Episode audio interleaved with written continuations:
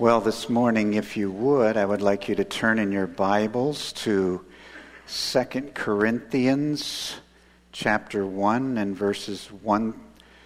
Actually, we're going to, the series will be, this short series will be verses 1 through 11, but we'll be looking at verses 1 through 7 this morning. Second Corinthians chapter 1, verses 1 through 7. And what I'm going to have you do, if you would this morning, something a little different, just hold your place there for a few minutes got a couple of things that I want to talk with you about as a church before we get into the message this morning.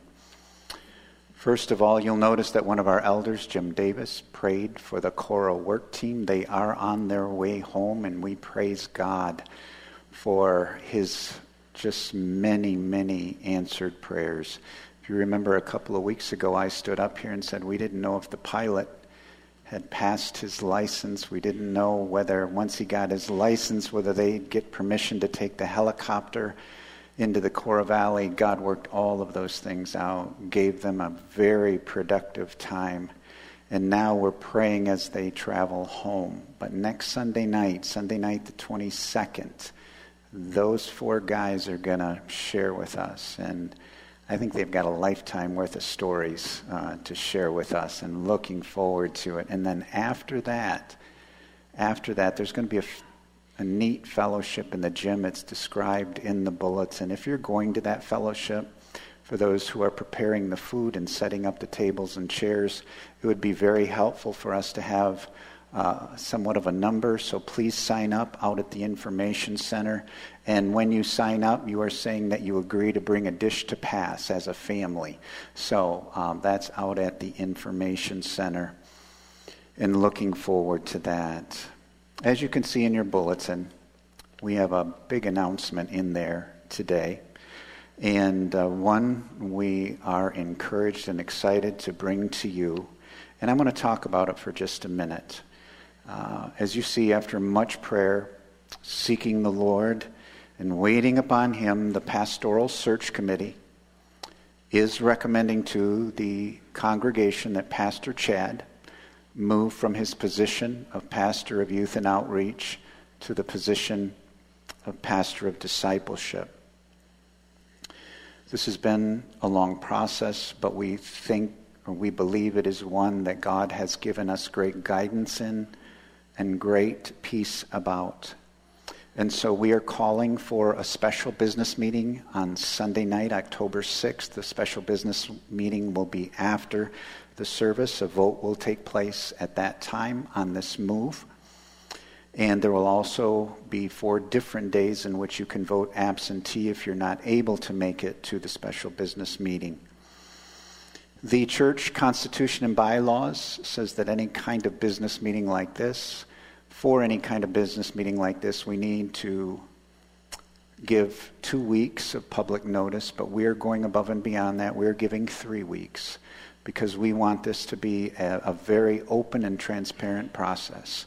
So you have three weeks, three weeks to ask anyone on the pastoral search committee about this move, about this vote. The members of the pastoral search committee are listed at the bottom there.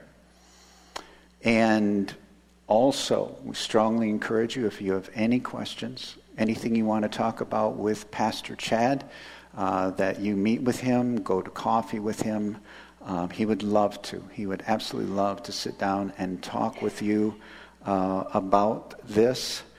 And uh, the job description has been for almost four months now on the church website. So if you want to look at the job description and what it entails, you are welcome to do that.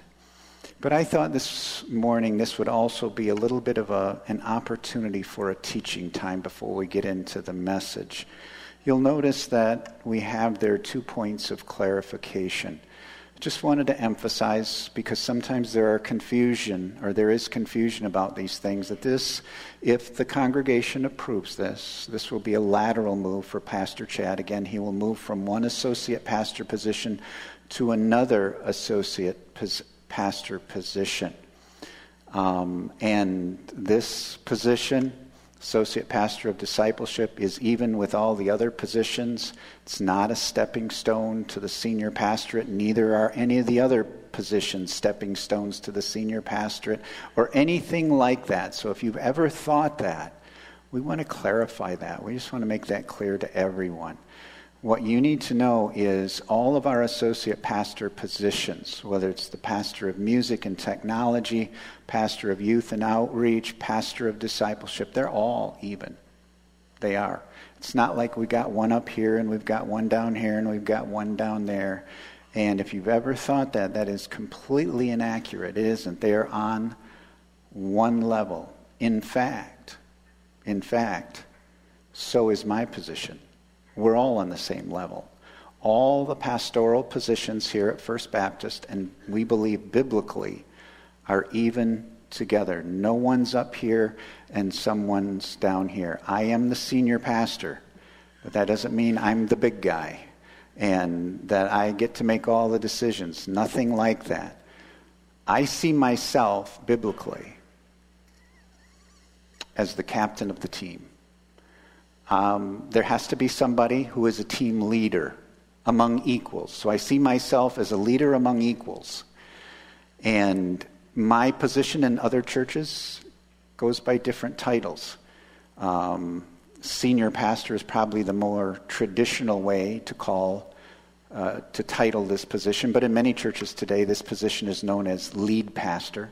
Sometimes it's the pastor of teaching and vision. John MacArthur, who is the lead pastor in his church per, strongly prefers to be called um, a pastor teacher. He is the primary teacher in the congregation. That is my position.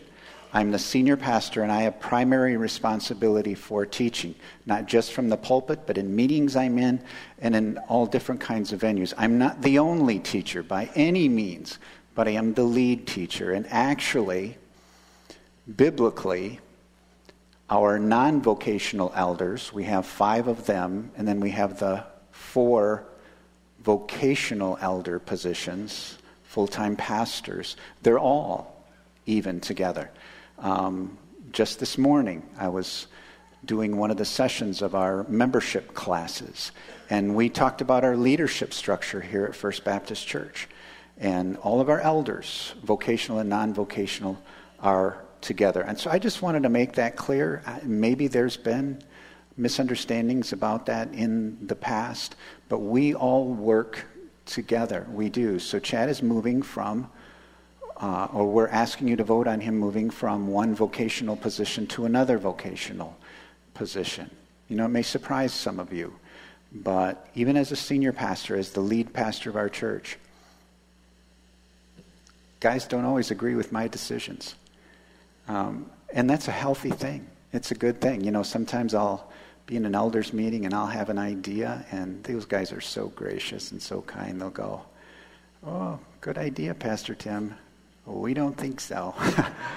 you know, at least maybe not now. Have you thought about this? Have you thought about this? Have you thought about this? And that's how we work together. I don't I don't dictate what happens here.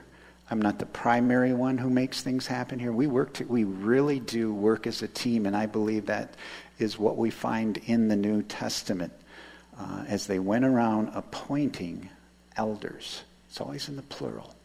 They went around appointing elders. And so as we come upon this significant decision as a church, I just thought it would be good to take a little time and to share that with you. Well, at this time, let's get into our message this morning in 2 Corinthians chapter 1. 2 Corinthians chapter 1. And if you're a regular attender or member here, you know that I finished a year and a half series on the book of Ephesians last Sunday morning. And so we have three Sundays left the 15th, the 22nd, and the 29th before we have our local evangelism month. And so I thought I'd just do kind of as a follow up, a series, uh, a three part series. Actually, the first two messages are part one and part two, and then a separate message on the 29th, but that message will very much be built upon these first two messages. And here's the thrust of these next three weeks And I think it's very important. Christians go through hard times. We do. We go through hard times just like everybody else does. And God wants to use the hard times in our lives, which we all inevitably go through, for our comfort and for His glory. He does. He wants to take those hard times and use them for our comfort and growth and for His glory.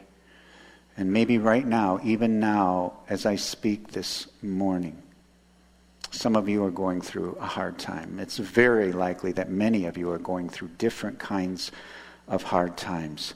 So, in those first seven verses of 2 Corinthians chapter 1, we read this Paul, an apostle of Christ Jesus by the will of God, and Timothy, our brother, to the church of God that is at Corinth, with all the saints who are in the whole of Achaia. Grace to you and peace from God our Father and the Lord Jesus Christ. Blessed be the God and Father of our Lord Jesus Christ, the Father of mercies and God of all comfort who comforts us in all our affliction, so that we may be able to comfort those who are in any affliction with the comfort with which we ourselves are comforted by God. For as we share abundantly in Christ's sufferings, so through Christ we share abundantly in comfort too. If we are afflicted, it is for your comfort and salvation. If we are comforted, it is for your comfort, which you experience when you patiently endure the same sufferings that we suffer. Our hope for you is unshaken, for we know that as you share in our sufferings, you will also share in our comfort. I hope you noticed how many times the word comfort is found in those first seven verses. Well, our first point this morning is no exemptions. Christians are not exempt from the hardships, trials, and persecutions of this earthly life.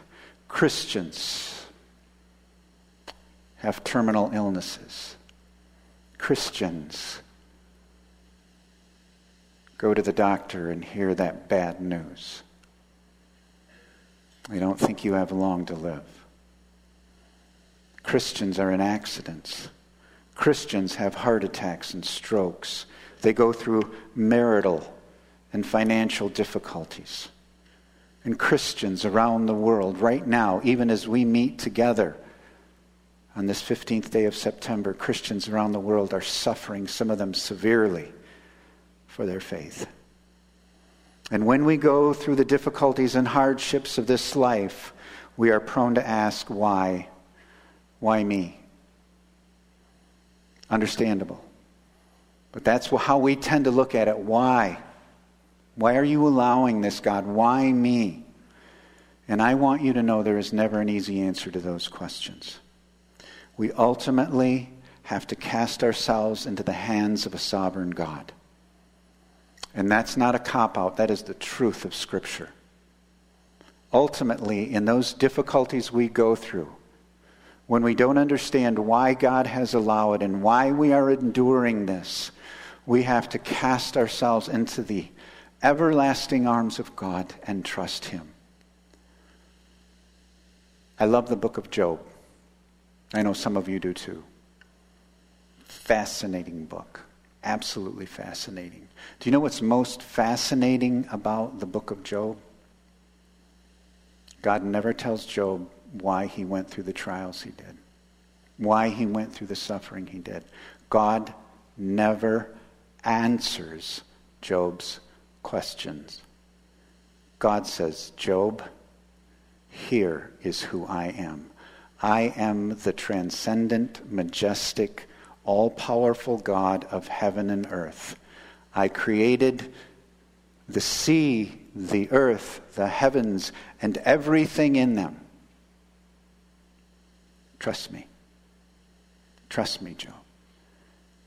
That's the point of the book of Job is that Job trusted in who God is.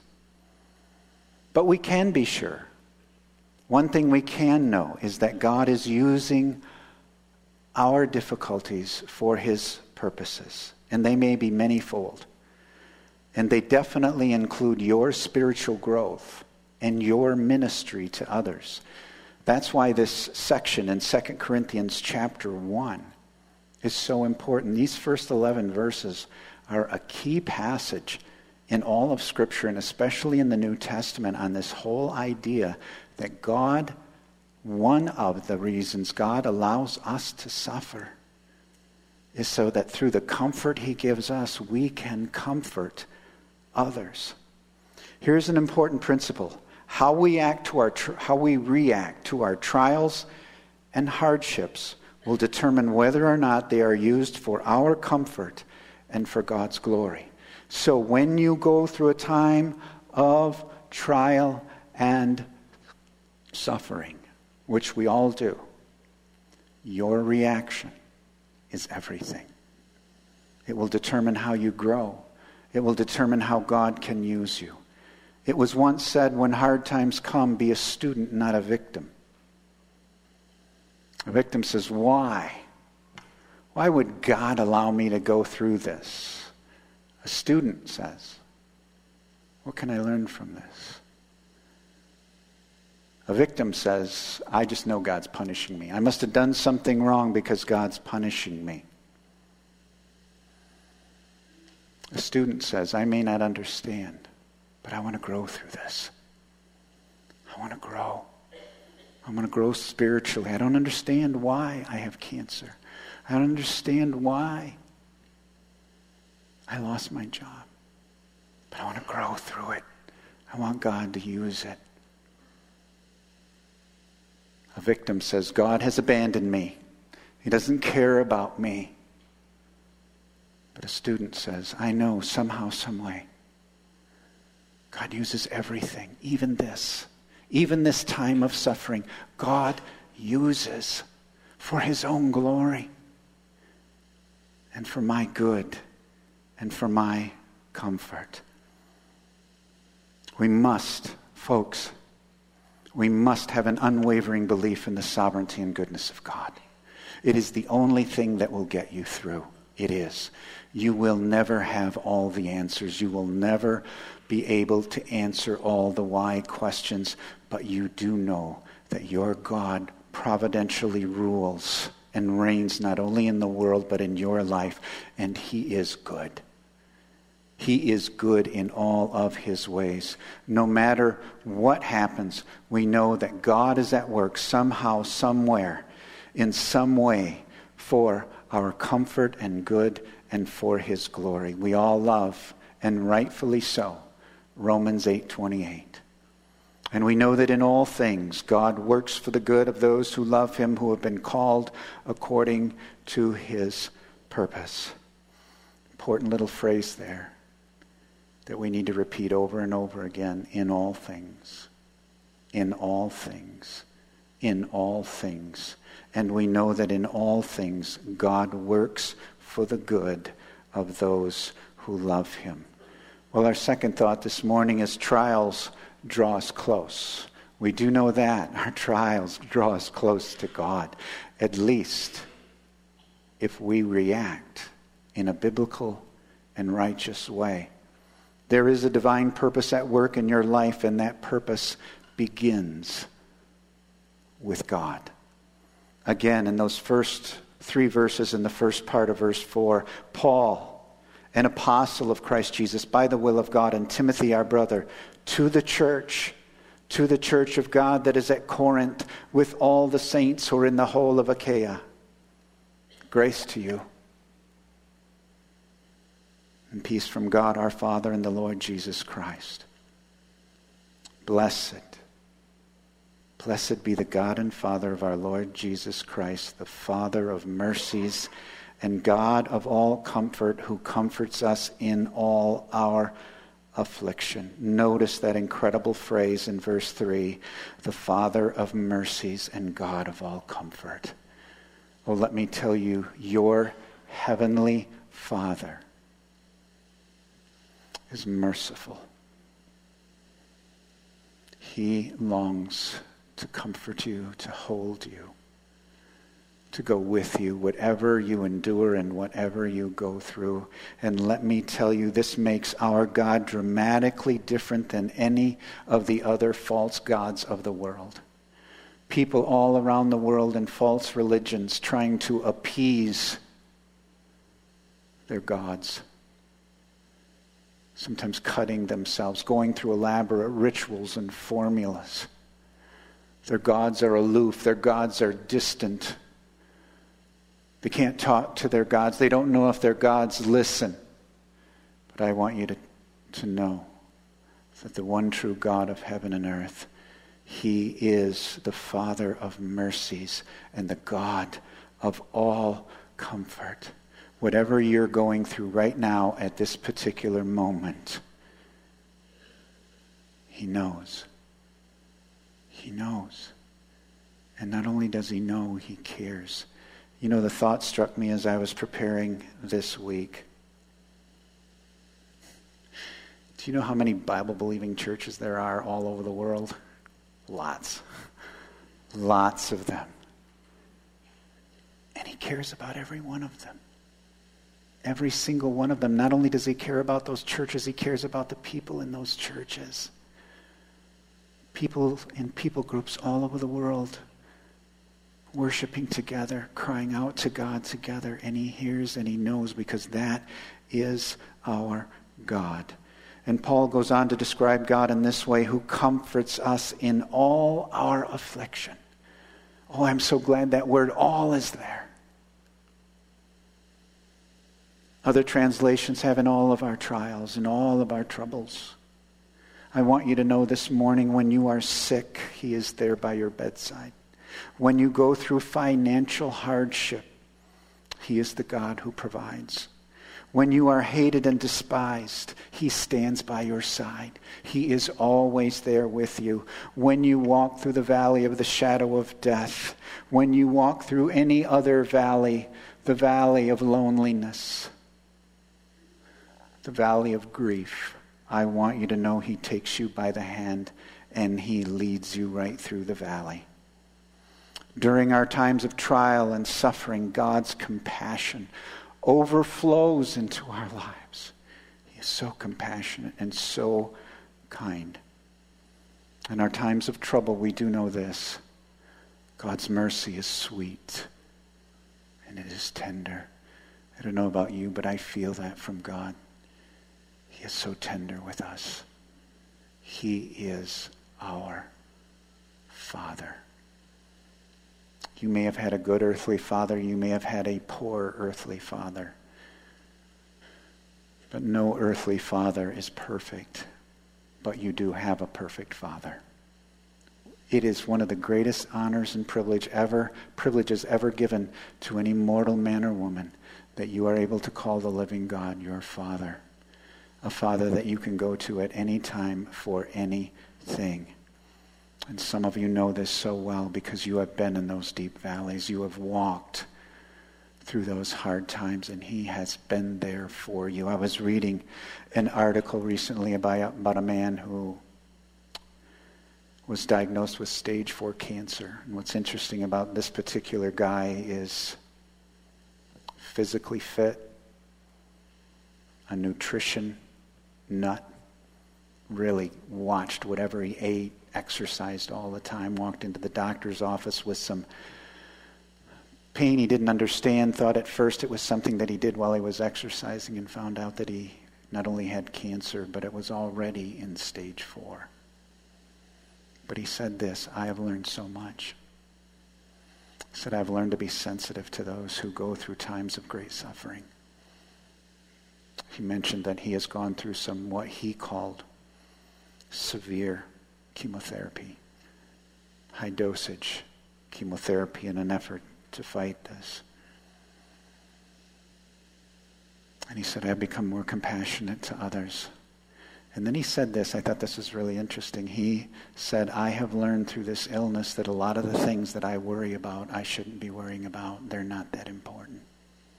A lot of the things that I have spent my time in anxiety over, he said, when you know you might die and die soon, He said it changes your whole perspective on life.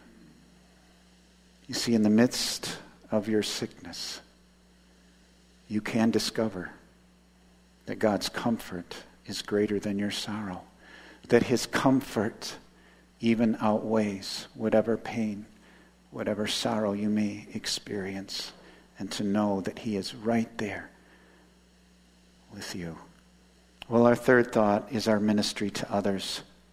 Often the best counselors are those who have endured the same pain or struggle that you are going through.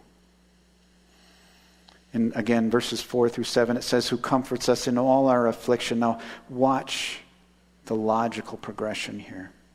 So that who comforts us in all our afflictions, so that we may be able to comfort those who are in any affliction with the comfort with which we ourselves are comforted by God. For as we share abundantly in Christ's suffering, so through Christ we share abundantly in comfort too. If we are afflicted, it is for your comfort and salvation. If we are comforted, it is for your comfort, which you experience when Notice the reaction here. When you patiently endure the same sufferings that we suffer, our hope for you is unshaken. For we know, for we know that as you share in our sufferings, you will also share in our comfort. Had this experience not too long ago. But I have often told people I am more than willing to sit down with you and listen to the struggles or suffering you are going through. I really try, by the help of the Holy Spirit, to be a good listener.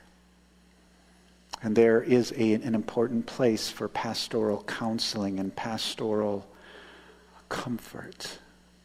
But one of the things I share with people often is I've never been where you are. I haven't walked in your shoes. I would encourage you to find another Christian who's experienced what you're experiencing and let them share with you how God worked in their lives. And I often tell people, God is not only going to meet you where you are, but He's going to help you to bring comfort to other people. The best counselors are those who know and have experienced what we're going through. One of the things I work hard learned this many years ago. If I've never had what they have or experienced what they're experiencing, I never say I know how you feel because I don't. I don't know how you feel because I haven't walked in your shoes. I can listen, but let those in the body of Christ who have been where you are minister to you. Paul looked at his sufferings, the hardship, the deprivation, the imprisonment, the unrelenting, unrelenting opposition that he faced, and he concluded this isn't just for me. This isn't just for me. God is doing something in me for the benefit of others.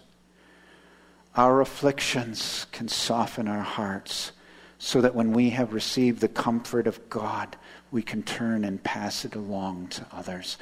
And if you have been through some of those valleys, oh, be willing, so willing to help those who go through the same or something similar. God lets us, allows all of us to go through hard times to break us of our callousness and selfishness. You know, sometimes we have that tendency to say, I, I, don't, I don't know why they just don't get over it. I don't understand why they just don't toughen up. Well, when you suffer, you realize it's not as easy as you thought it was. God uses those things, our trials, our sufferings, to soften us, to make us tender toward others. Oh, let me say this God wants us to minister to hurting people in the name of Jesus. God wants his church to minister to other hurting people in the name of Jesus. Remember this we never suffer alone. We never suffer alone. There are those who want to help us, and there are those that we can help.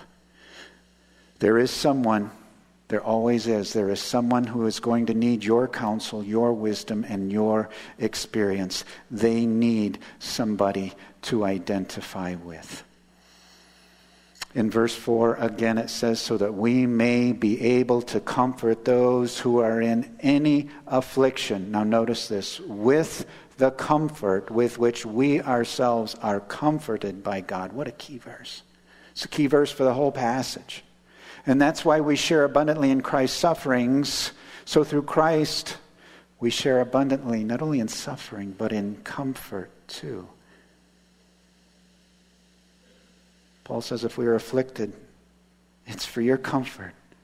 If we are comforted, it is for your comfort, which, when you experience patiently, you endure the same suffering that we suffer.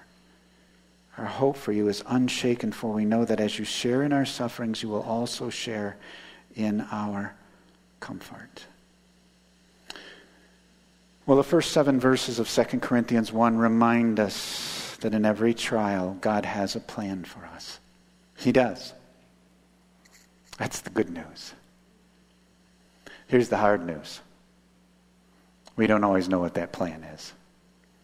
We won't always, I want to say it again, we won't always fully understand that plan.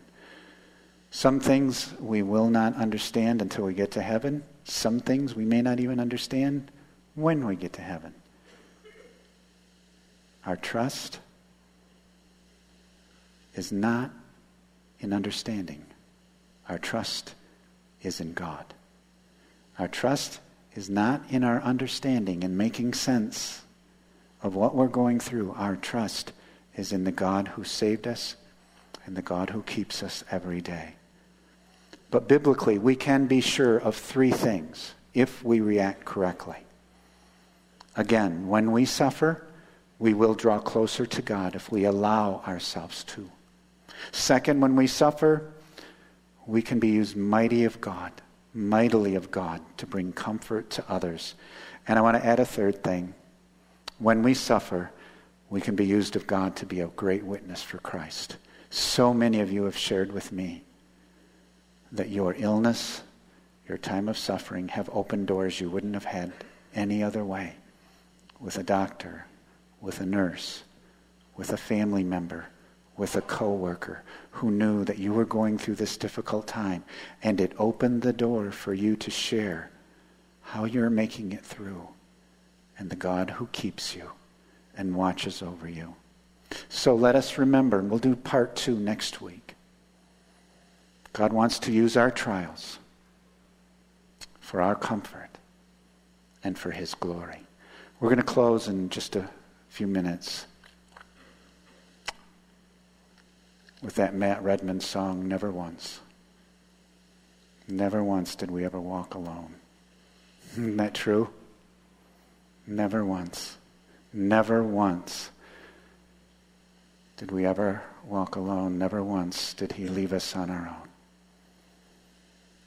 You are faithful. God, you are faithful. Let's pray together. Heavenly Father,